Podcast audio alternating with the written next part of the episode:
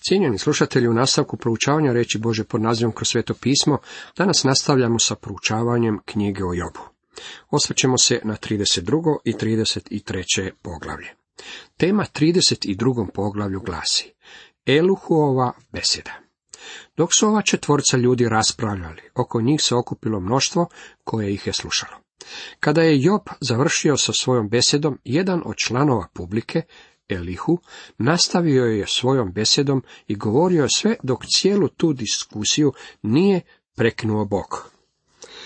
Tijekom tog vremena na obzoru se nakupljalo olujno nevrijeme. Kada ćemo doći do kraja Elihove besede, nad ovom skupinom ljudi razljeva se oluja i svi oni trče kako bi potražili zaklon. Samo je Job ostao ondje u oluji. U tom trenutku Bog se pozabavio sa Jobom osobno. Tri Jobova prijatelja su završila sa svojim besedama. Oni polako bljede u cijelom razgovoru. Ako ćemo biti iskreni, oteo mi se uzdah olakšanja. Zahvalan sam što su oni gotovi s onime što su imali za reći i nadam se da su otišli svojim kućama. Gledano, bilo kojim ljudskim mjerilom, Job je izašao kao pobjednik u ovoj debati. Međutim, u stvari nije pobjedio. Ovdje imamo jednog mladića koji ima nešto za reći. Do sada on još uvijek nije otvorio svojih usta, što je vrlo neobično za jednog mladog čovjeka. Međutim, ovdje se radi o vrlo inteligentnom mladom čovjeku. Ona tri čovjeka presadoše Jobu odgovarati, jer je on sebe smatrao nevinim. To je naravno bilo točno. Job je bio pravedan u svojim očima. Ova tri Jobova prijatelja nisu mu mogli pronaći odgovora nakon ove njegove besede.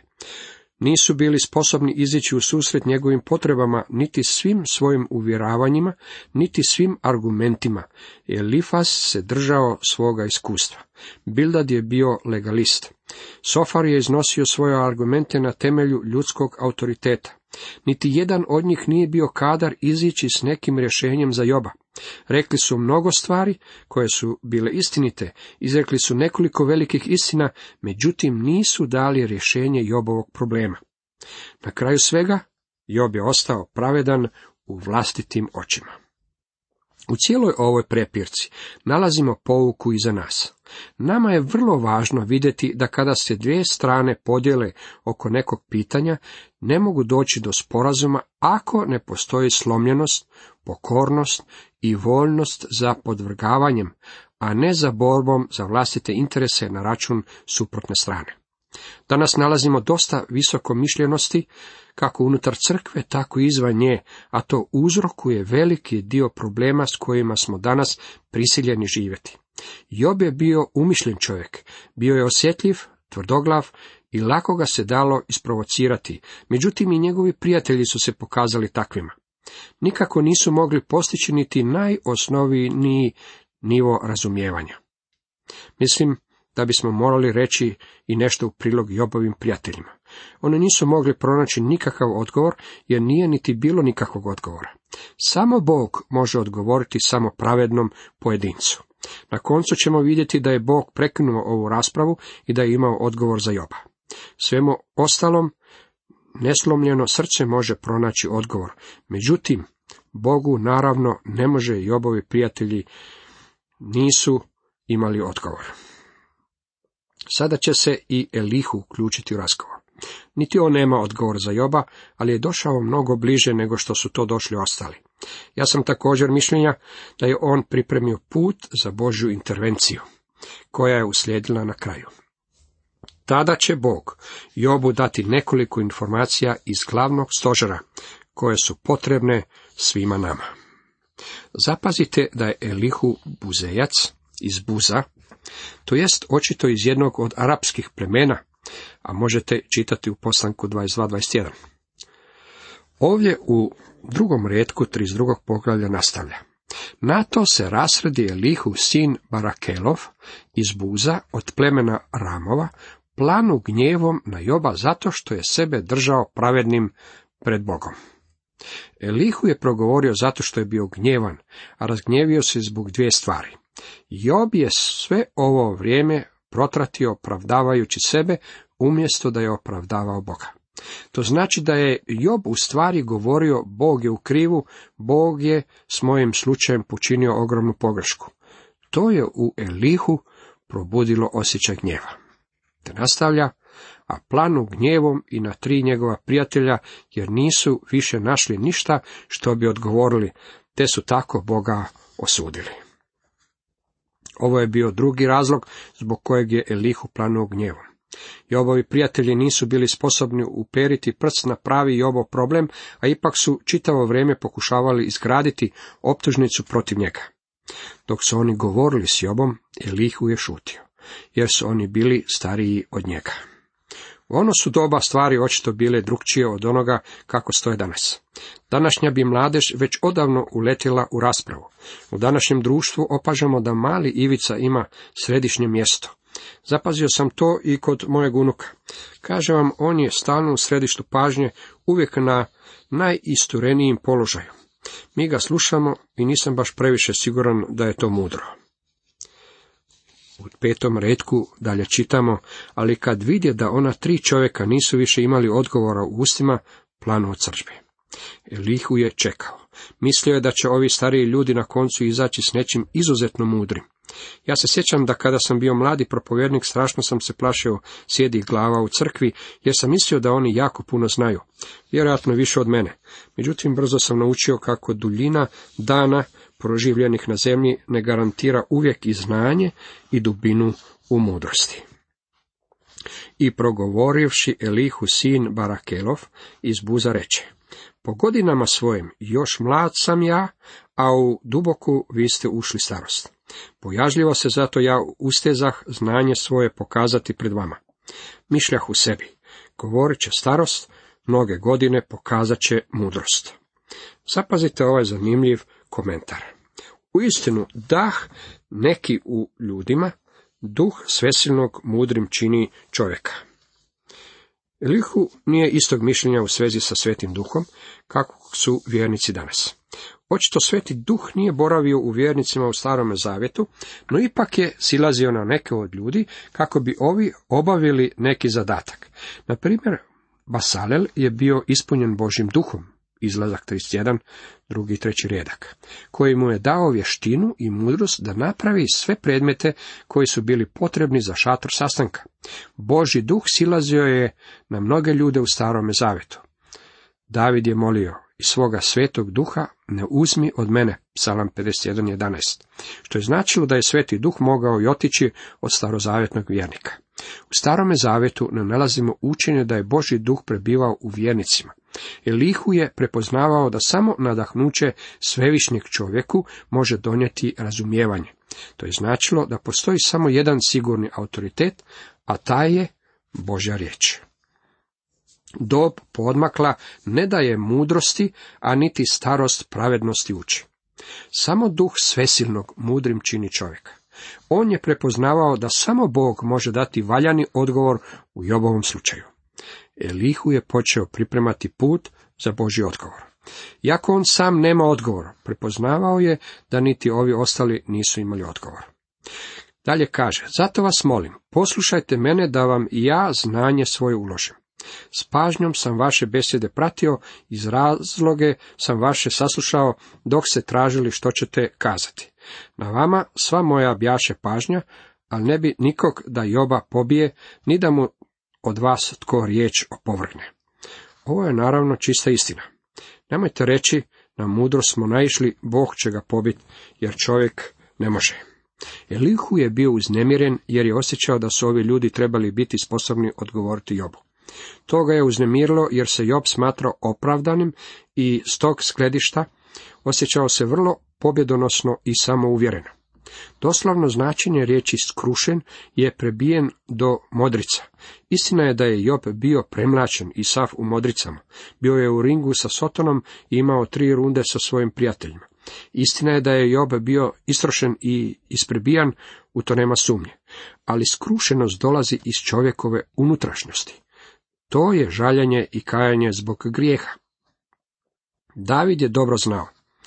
Psalam 51.19 čitamo. Žrtva Bogu duh je raskajan, srce raskajano, ponizno Bože nećeš prezrti. Job je bio isprebijan, ali još uvijek nije bio skrušen. Bilo kako bilo, Bog s njim još nije završio. Samo Bog ima odgovor za samopravednost, ponos i aroganciju.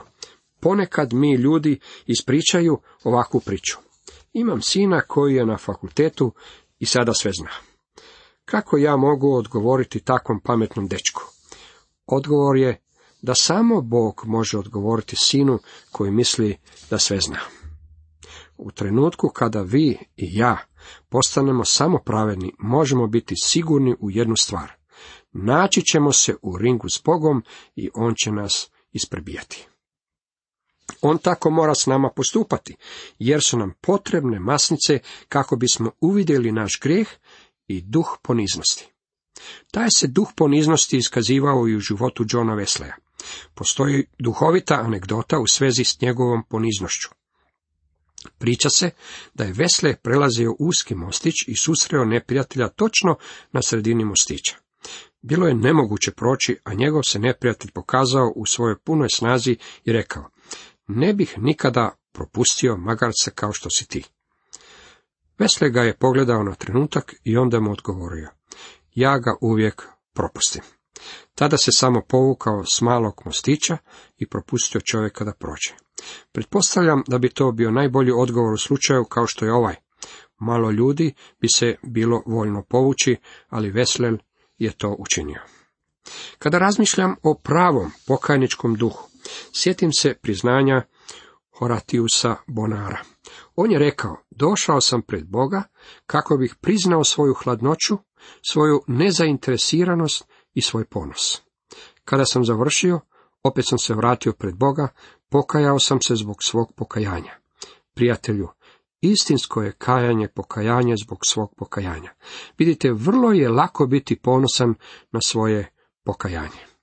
Elihu je očekivao da će Jobovi prijatelji nastaviti diskusiju. Dalje on kaže, čekao sam, ali gle, oni ne zbore. U mukoše ni riječ više da kažu.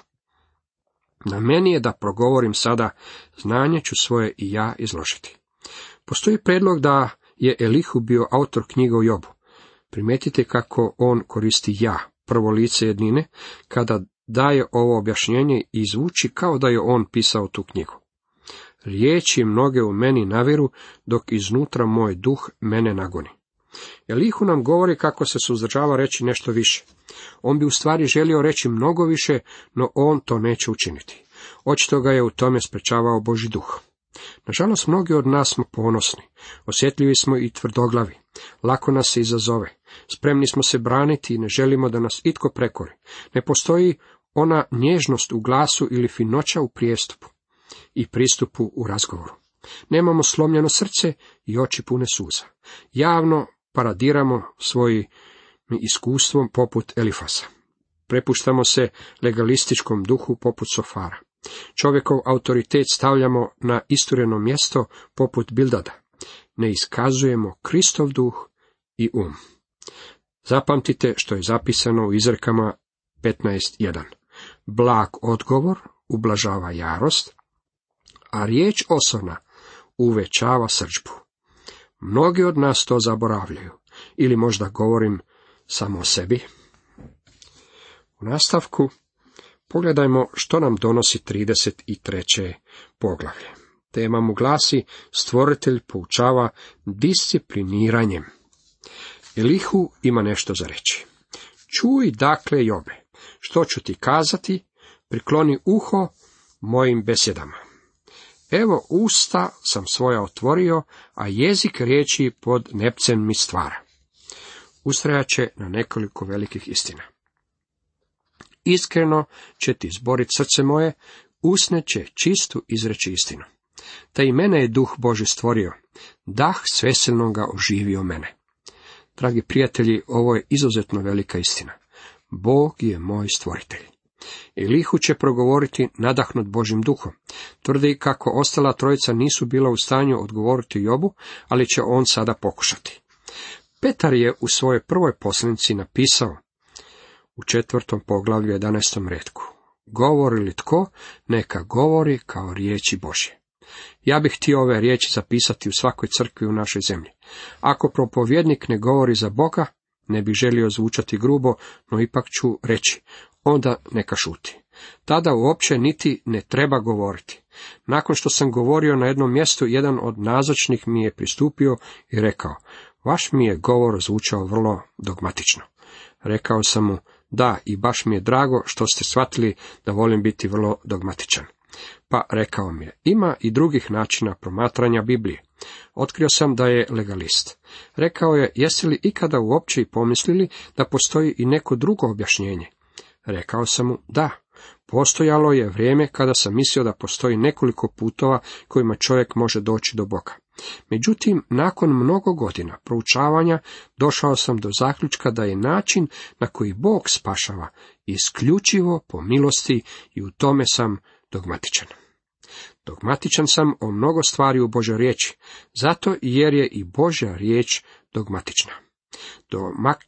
Dogmatičan sam i kad je riječ o božanstvu Isa Krista, da je on Boži sin.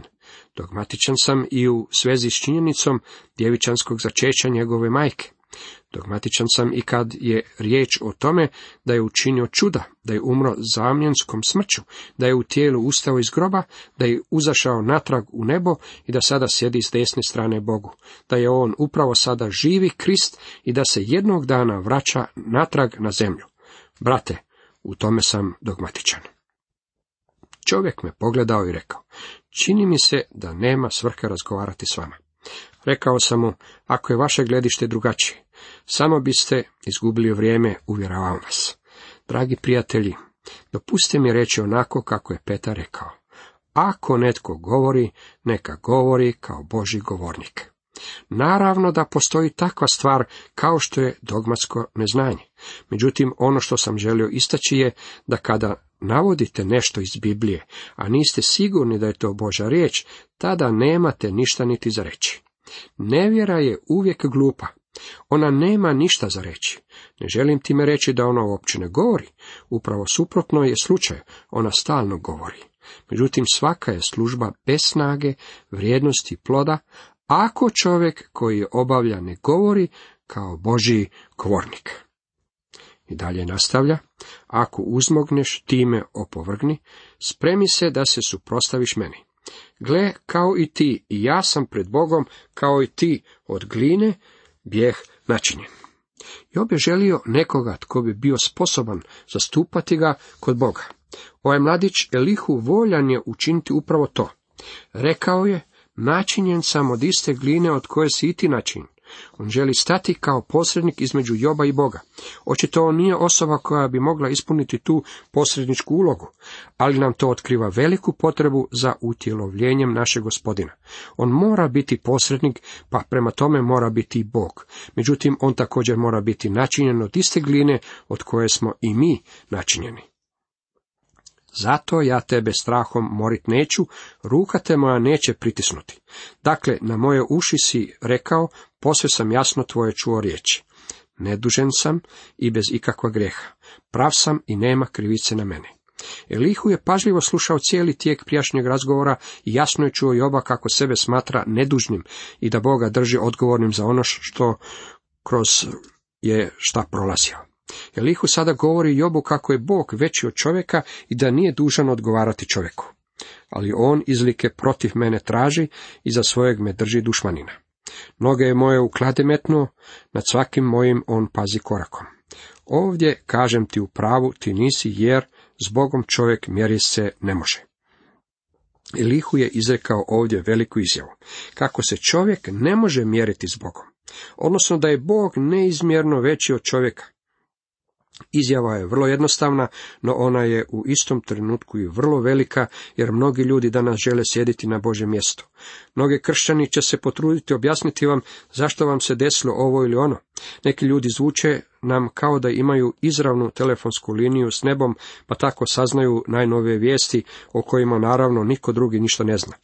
Iskreno sumnjam u njihovo znanje. Ima mnogo stvari koje nitko od nas ne zna, pa tako niti ovi obavještajci. Dalje u 13. redku čitamo, pa zašto s njime zamećeš prepirku, što ti na svaku riječ ne odgovara? Job treba znati kako Bog nije dužan odgovarati niti jednom tijelu na zemlji, pa tako niti njemu. On nije odgovoran niti jednoj skupini, stranci ili narode, niti je podložan mišljenju javnosti, kako god bi ljudi željeli suprotno.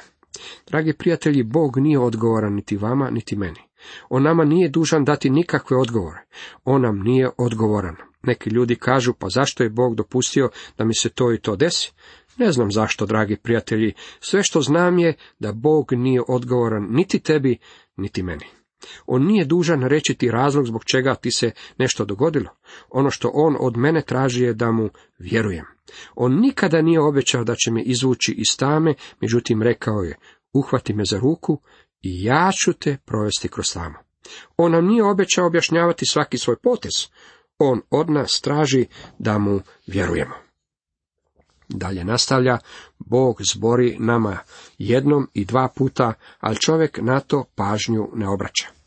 U sinovima, u viđenjima noćnim, u snovima, kada smo dubok ovlada ljudima san i naležaju dok tvrdo snivaju.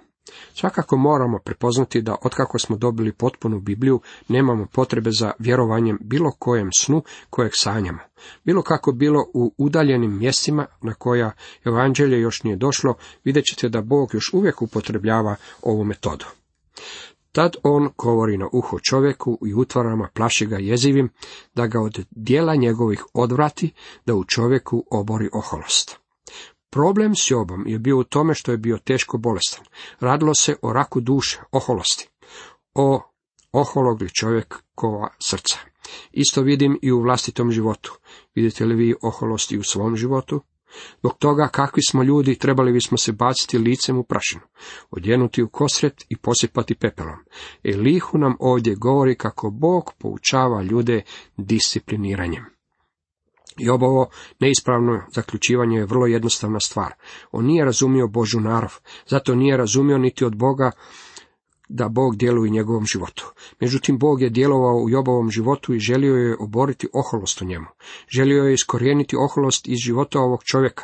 Job je bio dobar čovjek, bio je velik čovjek. Međutim, jednako tako bio je i najobičniji grešnik kao što sam to ja i kao što ste to vi. Zbog toga što smo grešnici, u naš se život ušuljava oholost. Na primjer, brzo smo spremni planuti gnjevom na nekoga tko se drzno uputiti nam kritiku. Jahve proniče pravedna, spravednika on on očiju ne skida. Mi smo u njegovim rukama i njegovo je oko stalno nad nama. Mi smo predmet njegove duboke, brižne i nepromjenljive ljubavi. Međutim, također smo i predmet njegove mudre i moralne uprave. On ne želi da njegova djeca budu razmažena derišta.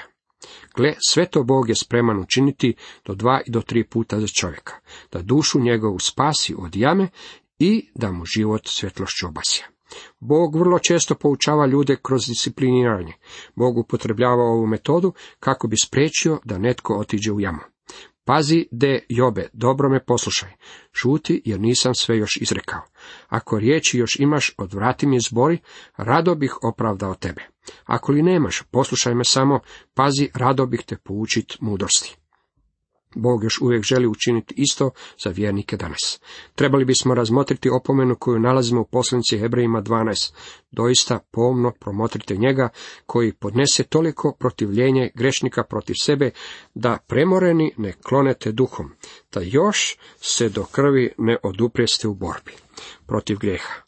Pa zar ste zaboravili opomenu koja vam je kao sinovima upravljena? Sine moj, ne omalovažavaj stege gospodnje i ne kloni kad te on ukori. Toliko za danas, cijenjeni slušatelji.